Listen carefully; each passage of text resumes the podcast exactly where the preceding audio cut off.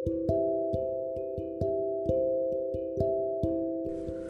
दोस्तों, मेरा नाम है मयंक शर्मा और आज मैं बात करने वाला हूँ उस रिश्ते के बारे में, जिस रिश्ते को हम समझना छोड़ देते हैं।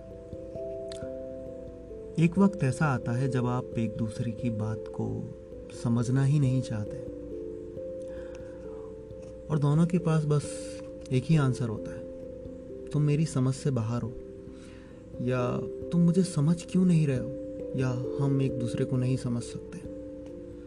आखिर ऐसा क्यों होता है?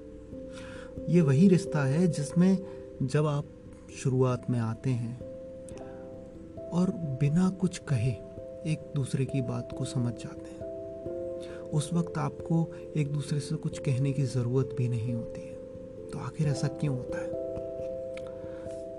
तो इसका आंसर कहूँ या सॉल्यूशन कहूँ। मैंने एक कविता लिखी थी। आ, तो शायद आपको इसका आंसर उसमें मिलेगा कि किस तरह हम अपने रिश्ते को ठीक कर सकते हैं या रिश्ते में हमें क्या चीज़ें रखनी चाहिए और क्या हमें करना चाहिए। समझने समझाने को बहुत कुछ था। रूठने मनाने का सिलसिला चलता यूँ ही। समझने समझाने को बहुत कुछ था। रूठने मनाने का सिलसिला चलता यूँ ही।